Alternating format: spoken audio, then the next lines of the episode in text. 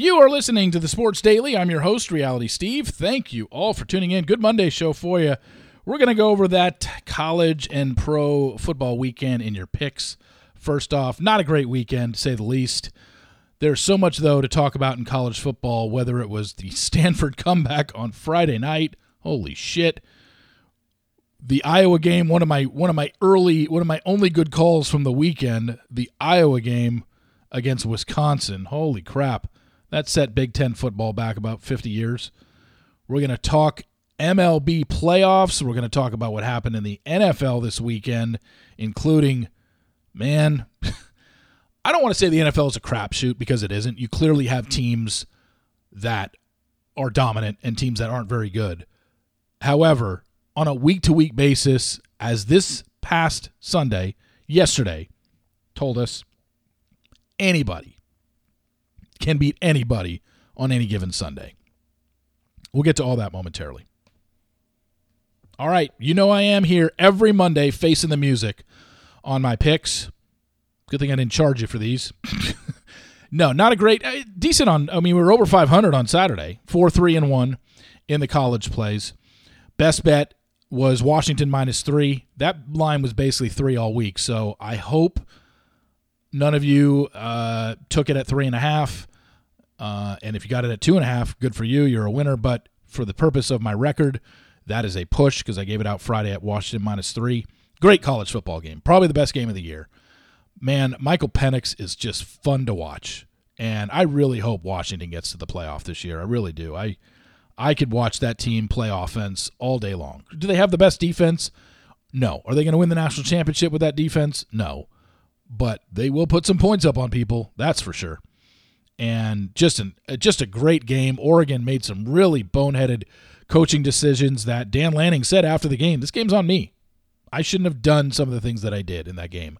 The fourth down play calls right before the end of the half, and with two minutes left in the game, it didn't make a lot of sense to me. But and he admitted afterwards. And my other picks in college, I went two and one on those. LSU was a blowout winner; they win by thirty. Miami, uh, North Carolina uh, over was an easy winner. Air Force was never covering 10 and a half, so that was a loser. And so I went 2 and 1 on those. In my dog plays, I went 1 and 2, but the one winner I had, Iowa plus 10, ended up winning outright. So you did get 0.9 units. They were plus 290 on the money line. So if you bet all three of those on the money line, you ended up with 0.9 units up. So that was good. But did you see the statistic from the Iowa game? The Iowa quarterback, Deacon Hill, was 6 of 14 for 37 yards. Iowa won the game by nine points with a quarterback that was 6 of 14 for 37 yards. How is that even possible? 15 to 6 was the final in that game. I have no idea how that happened. But well, they did get a touch. They got an 82 yard touchdown run. That certainly helps. But six of 14 for 37 yards. Now, the opposite happened on Friday night, and that was in the Stanford Colorado game. Talk about a tale of two halves. In the first half, Stanford looked awful. Awful. Now, granted, I only saw the last, I think, seven or eight minutes of the first half because I was coming back from the Taylor Swift movie but I tune in and it's 29 to nothing. Then I'm like, well, first off, how often has that happened? Since 2006, only three teams trailed by 28 or more at halftime and won the game outright Texas Tech in a 2006 bowl game, TCU in a 2016 bowl game, and UCLA in 2017 against Texas A&M. However, this year, or no, sorry, since 2019, FBS teams that were down by 28 points or more at halftime were 0 and 248 since 2019. Well, I guess we got to make that 1 and 248 as Stanford pulls off just the comeback of all comebacks. I don't even you can't even describe that. How are you up 29 nothing at half and lose? And you know the amazing thing about the game is that Colorado, if I'm not mistaken, they only had one turnover in the second half. It's not like they just kept turning the ball over and Stanford kept getting a short field. Stanford got a 97 yard touchdown, which, by the way, that's the incredible thing about this. There was a Stanford receiver. I can't pronounce his last name, so I'm not going to try. But the Stanford receiver had zero catches for zero yards at halftime. In the second half, he had 13 catches for 294 yards and three touchdowns. I don't think I've ever heard of that in my life. That's got to be a record, right? In one half of football in college, it's got to be a record for most catches. It's got to be a catch a record for most yards, but I'm sure there is a receiver out there who's caught three touchdowns and a half. That one is probably tied. And there might have been somebody that's caught four and a half. But one guy getting 13 catches for 294 yards and a half. And that was from a team that did nothing in the first half. They had less than 100 yards of offense in the first half. If you're Colorado, that is a horrible loss. Because now, I'm not saying they're not going to be bowl eligible this year, but now that knocks them to 4 and 3. They have Arizona at home, and then they have the other juggernauts in the Pac 12. And I say that about Arizona, and they just went into the Palouse in Pullman and destroyed a ranked team over the weekend 44 to 6. I mean, you talk about one of the more wild ass uh, lines of the weekend and wild ass final scores of the weekend. It is Arizona going into Washington State and beating them 44 to 6. I explain that. You can't. But holy crap. I, I mean just just a weird uh, it was kind of a weird Saturday. I had UAB and BYU. Those two teams both lost pretty big uh, on as my underdog plays. But remember, on these underdog plays, I'm just looking for any underdog six points or more. I think one time I had somebody that was like four and a half. That was Miami against A and M. I really like that one. But I'm not going to pick a three point underdog as my underdog play, pick. I'm trying to basically pick touchdown underdogs to see if they can cover and then win outright because you're going to get a good return. Most touchdown underdogs are getting at least 220 on the money line. So went one and two on my dog picks and my three team 10 point teaser. LSU down to one and a half. They won by 30. Florida State down to seven. They won by 38. But I needed that Air Force on the tees because they were laying 10 and a half. Got them down to a minus a half a point. And they won by seven in the last two minutes of the game. So four, three, and one in college, not bad at all. Pros, not a good day. Lost my best bet. I now fall to one, three, and one on the season on my pro best bets. Indy plus four. Now you might look at the final score and say they lost by 17. That wasn't even close. It actually was. Gardner Minshew threw three interceptions, and Indianapolis, if I'm not mistaken, outgained Jacksonville by quite a few yards. I mean, more than quite a few. Indianapolis had 354 yards of total offense. Jacksonville had 233. Indianapolis ran 13 more plays. They had 4.7 yards of play to Jacksonville's 3.8. They had 18 first downs to Jacksonville's 17. 329 passing yards by Minshew compared to 181 for Trevor Lawrence. However, the problem was they threw three interceptions and they lost a fumble. And Jacksonville only had one turnover. I mean, that was the difference in the game. And the thing that killed me was your my, the three team 10 point teaser that I gave you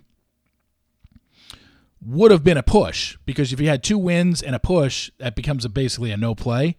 But ended up being a loss because for whatever reason, fourth down, I understand they were down by 14. It was 34 to 20, and Indianapolis had the ball, but it was like fourth and 18 on their own 30 and on their own 25 or something, and they went for it. I mean, I know you have to because you got to keep the game going, but they didn't get it. Jacksonville was already in field goal range. They ran three straight times into the line. Indy called timeout on all three. Jacksonville kicks a field goal to go up 37 20, and that's what killed our three team 10 point teaser in pro because the Bears lost by six. They were getting 12 and a half. Cincinnati won by four. They were getting seven and a half. But Indy, man, that field goal, ugh, that was ugly. So a one and four Sunday. I have one play pending tonight and that's the underdog play, which I'm four and one on. It's the only solid thing. Uh, and that and my picks in NFL are going really well. I'm, I'm over 500 on everything. Picks are now um, 12 and seven. Uh, my three team 10 point teaser is four and three, but my best bet, yeah, for some reason, I just, I'm isolating the wrong game because clearly I'm hitting a little less than I'm hitting right around 56, 57% now in pro after this one and four weekend.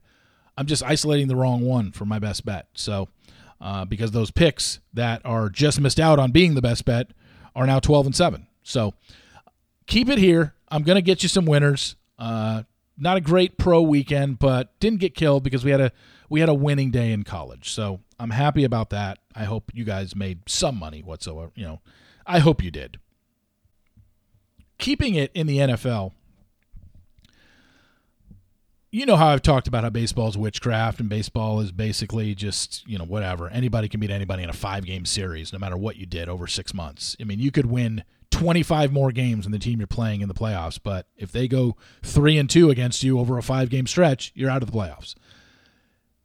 Yesterday in the NFL was just, I mean, if I were to tell you before the day that PJ Walker, making his first start for the Cleveland Browns, was going to beat one undefeated team, the San Francisco 49ers, who just came off a four touchdown curb stomping on Sunday Night Football of the Dallas Cowboys. Would you have believed me? No. Neither would the Vegas odds makers, considering when the line came out last Sunday night for 49ers Browns, it was minus three. Niners minus three. Then, as the week went on, we were hearing Deshaun Watson was going to be out. It went up to five. Then it went up to six and a half. Then it was up to seven and a half. And then it got up to 10. It eventually closed at nine or nine and a half. And yet they couldn't even win the game outright. The best team in football couldn't win the game outright. Granted, wasn't great weather, but Cleveland has the most legit defense in the NFL. They have the number one statistics wise, they have the number one defense in the NFL. But still, you would think, okay, San Francisco's good. Maybe they don't cover nine, but they should win this game. They should beat the Cleveland Browns, and they didn't. Then you've got the Philadelphia Eagles, who, while they were 5 0 this year, did you look at their point differential? 5 0 this year, but they had only outscored their opponents by 37 points total. So essentially, they were only winning their games by an average of seven points, whereas before yesterday, the Niners were at plus 90 something ridiculous. I mean, they were blowing teams out. Philly was winning and they were getting by, but they had the 28th ranked red zone offense. The amount of field goals they've kicked this year because they just haven't been as solid offensively, and that's going to happen when you lose your offensive coordinator. And you know, you look at it, Shane Steichen is now the Indianapolis Colts head coach. He was their offensive coordinator last year. Jonathan Gannon was their defensive coordinator, and now he's in Arizona.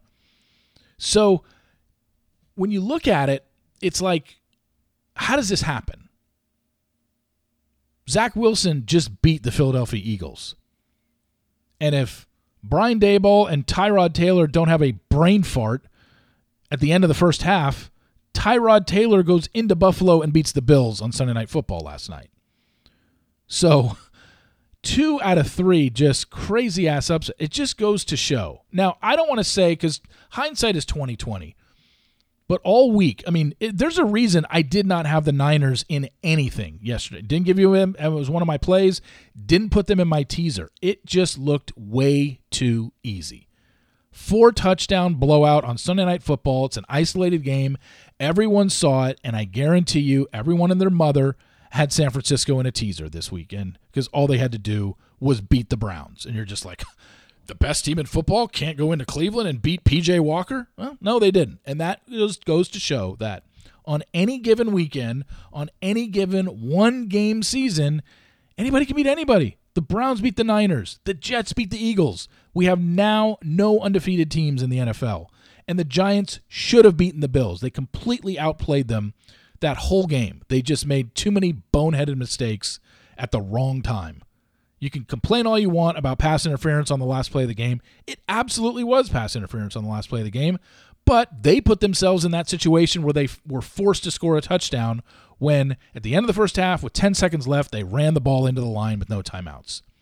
And the clock ran out on them, and they should have been up minimum 9 nothing, which then makes the end of the game just a chip shot field goal for them. So the whole thing is so bizarre and it just means every single week gambling is not easy it's why you have these handicappers that say oh i hit a 70 or 80% no you don't You don't hit it. Over the course of a season, no, you don't. Maybe if you give one pick out a weekend, I guess it's possible, but it's very hard. And, you know, once again, there were only five underdogs that covered yesterday in the NFL. Four of them went outright, and the Giants should have been. It should have been five for five. You know, it's just, you know, underdogs are going to win every week. You know, they're going to cover every week, and most of the time they're going to win outright. But I know this sounds kind of elementary, but you don't know which ones it's going to be. Because when I looked at the board, I really thought Indianapolis had a chance to beat Jacksonville in Jacksonville. And they totally outplayed them, but they just threw too many interceptions. And then you look at some of the other games and you're just like, okay, Jets beat the Eagles. That, you know, I don't think anybody had that one as before the week started. If I said, you know, if, I, if let's just say I knew or somebody knew, hey, going into week six of the NFL, five underdogs are going to win and four of them are going to win outright you know, yes, two of them were two point underdogs in Washington and Houston, but you know, the Jets, the Browns, and then the and then the and then the uh, Giants covered but did not win outright. If I were to tell you five, I, I don't know if you you it would have been maybe easy to pick Washington and Houston just because they were such low underdogs. It's not like it was a major upset that a two point underdog won a game. Houston was a two point underdog at home, Washington, two point underdog on the road. But I'm just saying, like every week, you know there's going to be out dogs that win outright. It's just a matter of choosing which ones, and it's not easy. It just, it just isn't. I think some people thought Tennessee could pull off the upset in Baltimore, or like me, I like the Bears to beat Minnesota. And you know, I, I am not gonna sit here and make excuses because injuries happen, but it's a completely different game I think if the Bears have Justin Fields for the last quarter and a half, they lose by six points and didn't have Justin Fields for the last, you know, 20 minutes of the game or so. Carolina jumps out to a 14 nothing lead as a 14 point underdog. Those people were probably thinking, "Oh yeah, wow. I'm to I'm to cover this game with Carolina." And then they get outscored 42 to 7 the rest of the game. Tampa Bay is another one. 3-point dog at home against Detroit. Um I think now, you know how I told you I'm never getting in front of the uh, the train that is the Miami Dolphins.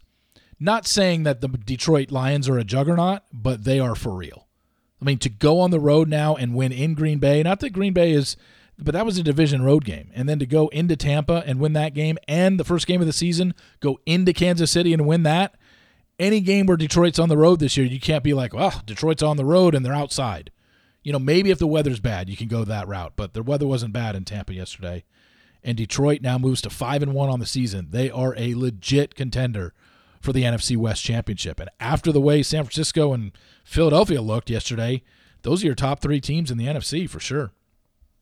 And we're going to end it with this Major League Baseball playoffs. the Texas fucking Rangers. Now 6 and 0 in the playoffs. They shut out the Houston Astros. The Texas Rangers pitching staff had an ERA combined of 4.28 during the regular season. They are now almost barely over 2.0 in the playoffs. You cannot explain this stuff. I love every second of it. I'm enjoying the Rangers. You know I have them to win the AL pennant. You know I have them to win the World Series. It would be very profitable if they do. Three wins away from getting that first bet in, and then I'm just playing with fool's gold at that point.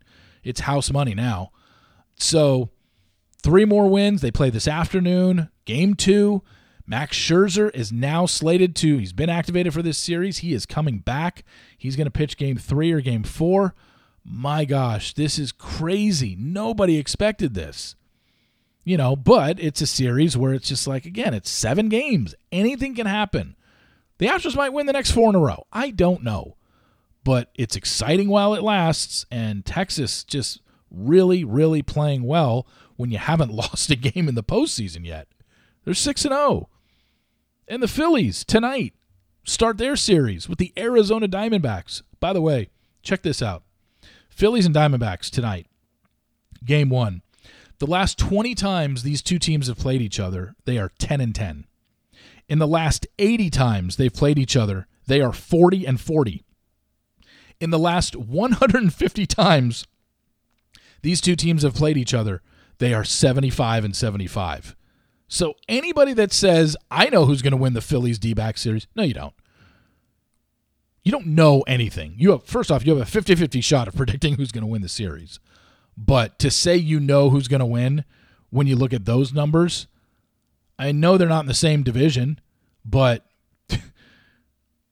10 and 10 in the last 20, 40 and 40 the last 80, 75 and 75 the last 150. I mean, could these two teams be more evenly matched? I mean, that's covering numerous years, numerous teams, different managers, different players, yet for whatever reason, when these two teams play, nobody really jumps out to a competitive edge and has ever had a really dominant run in since they started playing each other. So I have no idea who's going to win this series. Personally, for me, I want no part of the Phillies in the World Series if the Rangers get there. And I'm not going to say Arizona is an easy team to beat, but they are easier than Philly because Philly's got Bryce Harper. And I just don't want to touch that guy, as we talked about on Friday. When he steps into the box, every single time he steps into the box in a playoff game, I feel like he's doing something electric. He's going to leg out a single. He's going to hit a home run. He's going to hit a ball in the gap. He's going to walk on with, you know, getting a great eye. It just, I don't want anything to do with him. So clearly, I want the Rangers to get to the World Series. They're, either team is going to be tough to beat, but if you're asking me who's easier to beat between those two teams, I'd probably say the Diamondbacks because they'd be just as inexperienced as this Rangers team. Philly, Philly was in the World Series last year. They obviously want revenge. Not necessarily on the team that beat them, the Astros, but they could be playing the Astros again, right? Because the Astros are playing the Rangers, and we might have a rematch of the World Series from last year. I hope we don't. I hope we get the Rangers, but man, it's just people in Dallas are like we're happy, but we're just like, what is happening right now? Texas Rangers have not been a topic in the Dallas Fort Worth area for literally six years. We stopped talking about them in May. and now here we are, mid October, and the Texas Rangers are three wins away from going to the World Series, which hasn't happened since the 11 and 12 season when they went back to back and lost. Remember those? So I I I don't know how to explain it because this team yeah, they're gritty, but I just don't expect the pitching to be this well and I'm still just waiting for their pitching staff to implode. But maybe they can ride it out for another couple weeks. I don't know. But big game today. If they can go up 2 0, clearly that would be huge. Go up 2 0 going home and having Scherzer pitching on, you know, either Wednesday or Thursday. Man, that'd be great. But hey, just keep your fingers crossed for the Texas Rangers. Thank you all for listening. I really appreciate it. Please follow me on Apple Podcasts. Also, rate and review. Tell your friends about it. Maybe not after this weekend, since I didn't have great picks, but tell your friends uh, about the about the podcast, pass it around, let them know about it. Feel like I got some good information for you every single day here on the Sports Daily. Again, thank you all for listening. And remember, sports will always be the greatest reality show on television.